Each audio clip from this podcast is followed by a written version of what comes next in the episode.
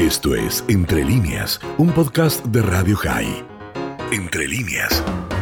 Hola Dani, pues bien, aquí bien, pero un poco preocupado cuando parece que ya nadie está preocupado por los resultados de las elecciones presidenciales de Francia. Me explico.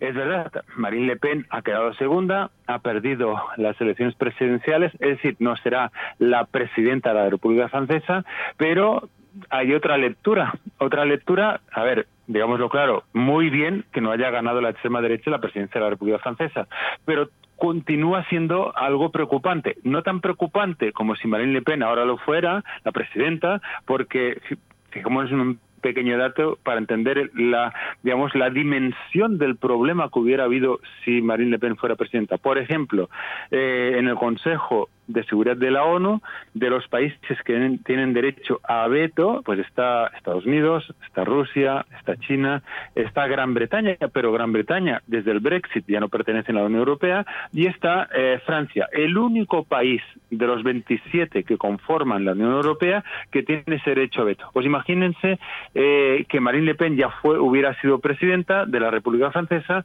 y pues tuviera ese poder en sus manos o el hecho de que alguien que se ha demostrado que todavía a fecha de hoy tiene digamos, eh, eh, deudas pendientes con bancos rusos, pues cómo eso hubiera condicionado la política no solo francesa, sino europea eh, en relación a la guerra de Putin en Ucrania. Pero bueno, esto no ha pasado podemos estar contentos, pero no tan contentos como parece que está todo el mundo, que ya se ha olvidado prácticamente de Marine Le Pen a fecha de hoy. Pues miren, ya avanzo. Nos volveremos a preocupar en junio. En junio hay elecciones legislativas francesas. Y en esas elecciones legislativas todo parece que el resultado va a ser una cohabitación, que es un término que se utiliza cuando en Francia el presidente de la República no es del mismo partido político que el, su primer ministro o eh, presidente de gobierno. Y esto es lo más probable. Lo más probable es que tengamos que en junio en Francia haya un nuevo duelo, pero en este caso no un duelo entre Marine Le Pen, que ya ha anunciado que se va a presentar a esas elecciones generales o legislativas, eh, no un duelo entre Marine Le Pen y quien nombre como primer o parece ser primera ministra eh, de, del partido político de Emmanuel Macron, sino que probablemente el duelo será entre dos extremismos políticos, entre la extrema derecha de Marine Le Pen y la extrema izquierda de Jean-Luc Mélenchon. Por lo tanto, volverá a escena el extremismo político en Francia y probablemente tendremos eso, alguien esté a la extrema izquierda o a la extrema derecha en un extremismo político. Pero no solo nos vamos a preocupar en junio, es que tenemos que estar preocupados ya a fecha de hoy. ¿Por qué? Vamos a ver, vamos a comparar esos resultados, esa supuesta pérdida de Marine Le Pen, que, insisto, claro que perdió la presidencia de la República, pero ganó algo. Miremos, retrocedamos en la historia. Año, eh, año 2002 el papá de Marine Le Pen, Jean-Marie Le Pen, que no, es de, que no era de nueva extrema derecha, como la hija, sino de la antigua o la tradicional o la clásica extrema derecha. Pero en ese momento, justamente por ese discurso clásico de la extrema derecha, vamos a llamarlo neofascista, pues consiguió un 18%, que vale, o sea, que ya era muy alto, pero bueno, eso es escuálido si lo comparamos con el resultado que hace cinco años atrás Marine Le Pen en 2017 obtuvo. Obtuvo nada más ni nada menos que un 33,9%. Y ahí voy a la noticia que nos tendría que estar preocupando. Este domingo pasado, Marine Le Pen obtuvo un 41,5%. Es decir, el resultado histórico, el resultado, digamos, más relevante de la extrema derecha en Francia. Es más, ganó 2,6 millones de votos, que rápido se dice en números y en estadística. Decir, el mejor resultado histórico de la extrema derecha en Francia este domingo, a pesar de que no fue, insisto, la ganancia de la presidencia de la República. Y si nos fijamos en los datos más pormenorizados de quién le votó y quién no le votó, podemos descubrir algo que nos tendría que hacer pensar. Por ejemplo, eh, al final, al final, no le han votado a Marine Le Pen los mayores de 70 años, ahí, digamos, ha obtenido un 29%, insisto, claro que le han votado ese 29%, pero no ha sido el grueso o el fragmento más importante de sus votos. Tampoco los más jóvenes, es decir, curiosamente los más mayores y los más jóvenes son los que menos votan a Marine Le Pen. En este caso, Marine Le Pen, los jóvenes le han votado entre 18 y 24 años un 39%. Quienes más, más, más le votan son las personas en, digamos, en el abanico de 50 a 59 años, y luego ya en general entre 25 y 69 años, pero ni los más jóvenes ni los más viejos. Tanto dato a tener en cuenta. Y luego vayamos a ver, las personas eh, que más lo han votado son las personas que se que están digamos vistas observadas objetivamente por sociólogos eh, como eh, personas de clase trabajadora personas de estrato obrero pero además cuando se les pregunta en las encuestas cómo se identifican ellos, porque a veces recordemos que no es lo mismo la mirada de un sociólogo que la autoidentificación. Por ejemplo, hay personas que son de clase media alta que se ven como de clase media baja. Es decir, no es lo mismo la identificación por un sociólogo que la autoidentificación de las propias personas afectadas. Pues bien, las personas que se ubican a sí mismas como desfavorecidos socialmente y las personas que se ubican a sí mismas como de clase trabajadora son quienes más votan a Marine Le Pen. Siendo esto así, no nos tiene que extrañar que prácticamente casi dos de cada tres personas que en la primera vuelta de las elecciones francesas votaron a Jean-Luc Mélenchon, es decir, a la izquierda radical, un, dos de cada diez personas que votaron a este señor, Mélenchon, han votado en segunda vuelta a Marine Le Pen. Y eso es algo que quería comentar ya, ahora sí, con mayor detenimiento, porque es algo que eh, con frecuencia cuando se explica hay mucha gente incrédula. Dice, no, pero ¿cómo va a votar alguien que un día vota a la izquierda radical, dos semanas más tarde vota a la extrema derecha? Pues sí, esto es comprensible por lo siguiente, porque hay un pozo, un fundamento básico eh, de estos de los de cualquier extremismo político que es lo que ya en su día Adorno eh, el pensador judío alemán más tarde judío norteamericano que pertenecía a la escuela de Frankfurt que lo llamó la personalidad autoritaria. Con este concepto Adorno se refería a aquellas personas que les gusta vamos a decirlo así el autoritarismo les gusta, digamos, las medidas drásticas, contundentes y autoritarias.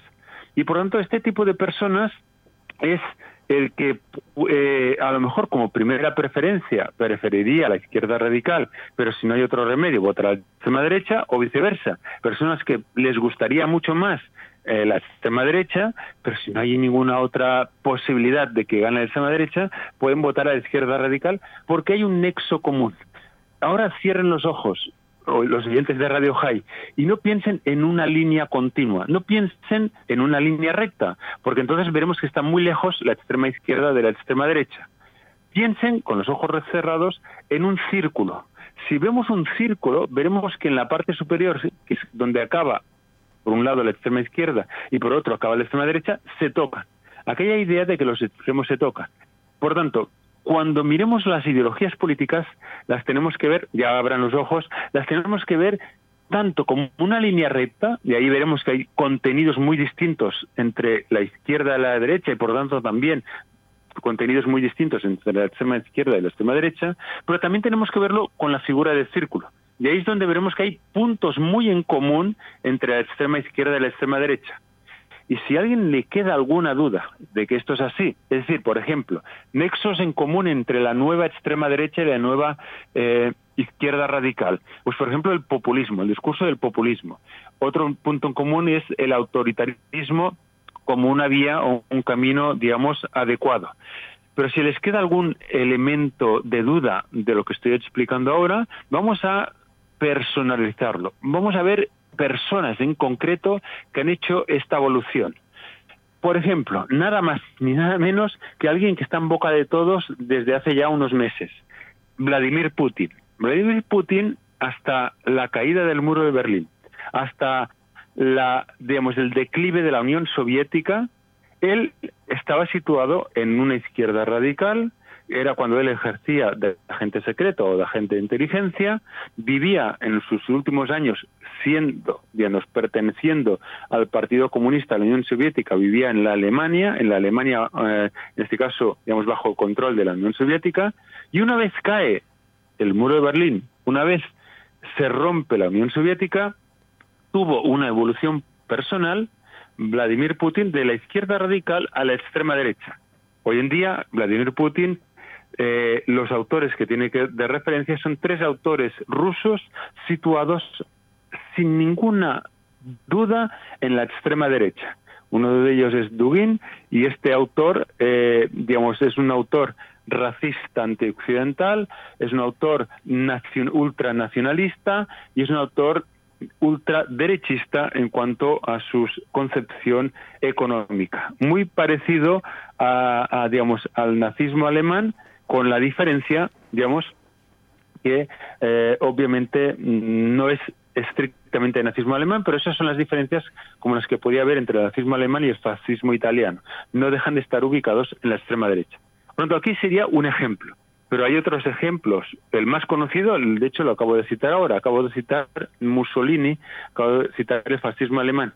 Mussolini, recordemos que antes que de ser fascista italiano, fue de hecho socialista italiano. Es decir, él venía de un partido, ni siquiera en este caso de izquierda radical, un partido de izquierdas, el Partido Socialista Italiano en su día, y evolucionó hacia la extrema derecha eh, de lo que fue el fascismo italiano. Y un caso menos conocido es el del propio Adolf Hitler, que llegó a estar eh, en un partido en Baviera, en el Estado alemán de Baviera, que era pro-bolchevique. Y fijémonos, pasó de ser pro-bolchevique ruso a ser, digamos, anti-bolchevique, anti-bolchevique situado en la extrema derecha y el nazismo alemán. Por lo tanto, bastan estos tres personajes históricos, dos fallecidos y uno totalmente vivo y inmerso en una guerra en, en, Ucrania para ver que esto que les pasa a ellos o que les ha pasado a ellos es lo que les ha pasado a dos de cada tres votantes de Jean-Luc Mélenchon, izquierda radical, que han acabado votando a la extrema derecha francesa Marine Le Pen. Insisto, es algo habitual y por eso en esta sección de este programa de Radio High, Dani, hablábamos justamente de que los extremismos políticos son un problema para todos, para todos, porque siempre se basan en prejuicios, se basan en un discurso populista y se basan en definitiva en el autoritarismo. Te agrego, si querés, eh, algo absolutamente vigente y gobernando hoy en la Argentina, porque la familia Kirchner, de la cual hoy queda allí la vicepresidenta, pero también su hijo, eran eh, adeptos y muy allegados al gobierno más neoliberal que tuvo la Argentina, que fue el de Menem, eh, y apoyaban al ministro Cavallo eh, y dijeron que era el mejor presidente que tuvo la Argentina y hoy tienen un discurso populista de izquierda, si bien se han hecho millonarios con el dinero de los pobres, entonces sigue siendo muy extraño, ¿no? de la derecha a la izquierda, pero que en realidad viven como si fueran de derecha con un discurso de izquierda y los vota gente muy pobre a pesar de que ellos se han enriquecido con el Estado. Bueno, eso lo estamos viviendo aquí y parece no llamar la atención, pero es así.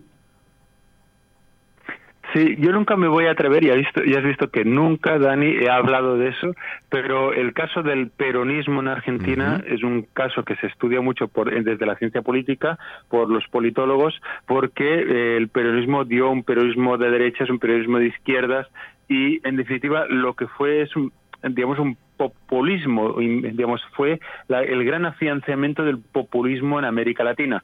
Pero no me atrevo a hablar de ello porque hay especialistas mucho más buenos en Argentina, por lo tanto, eh, ya supongo que harás uso de ellos como expertos especialistas. Ahí ya no me atrevo.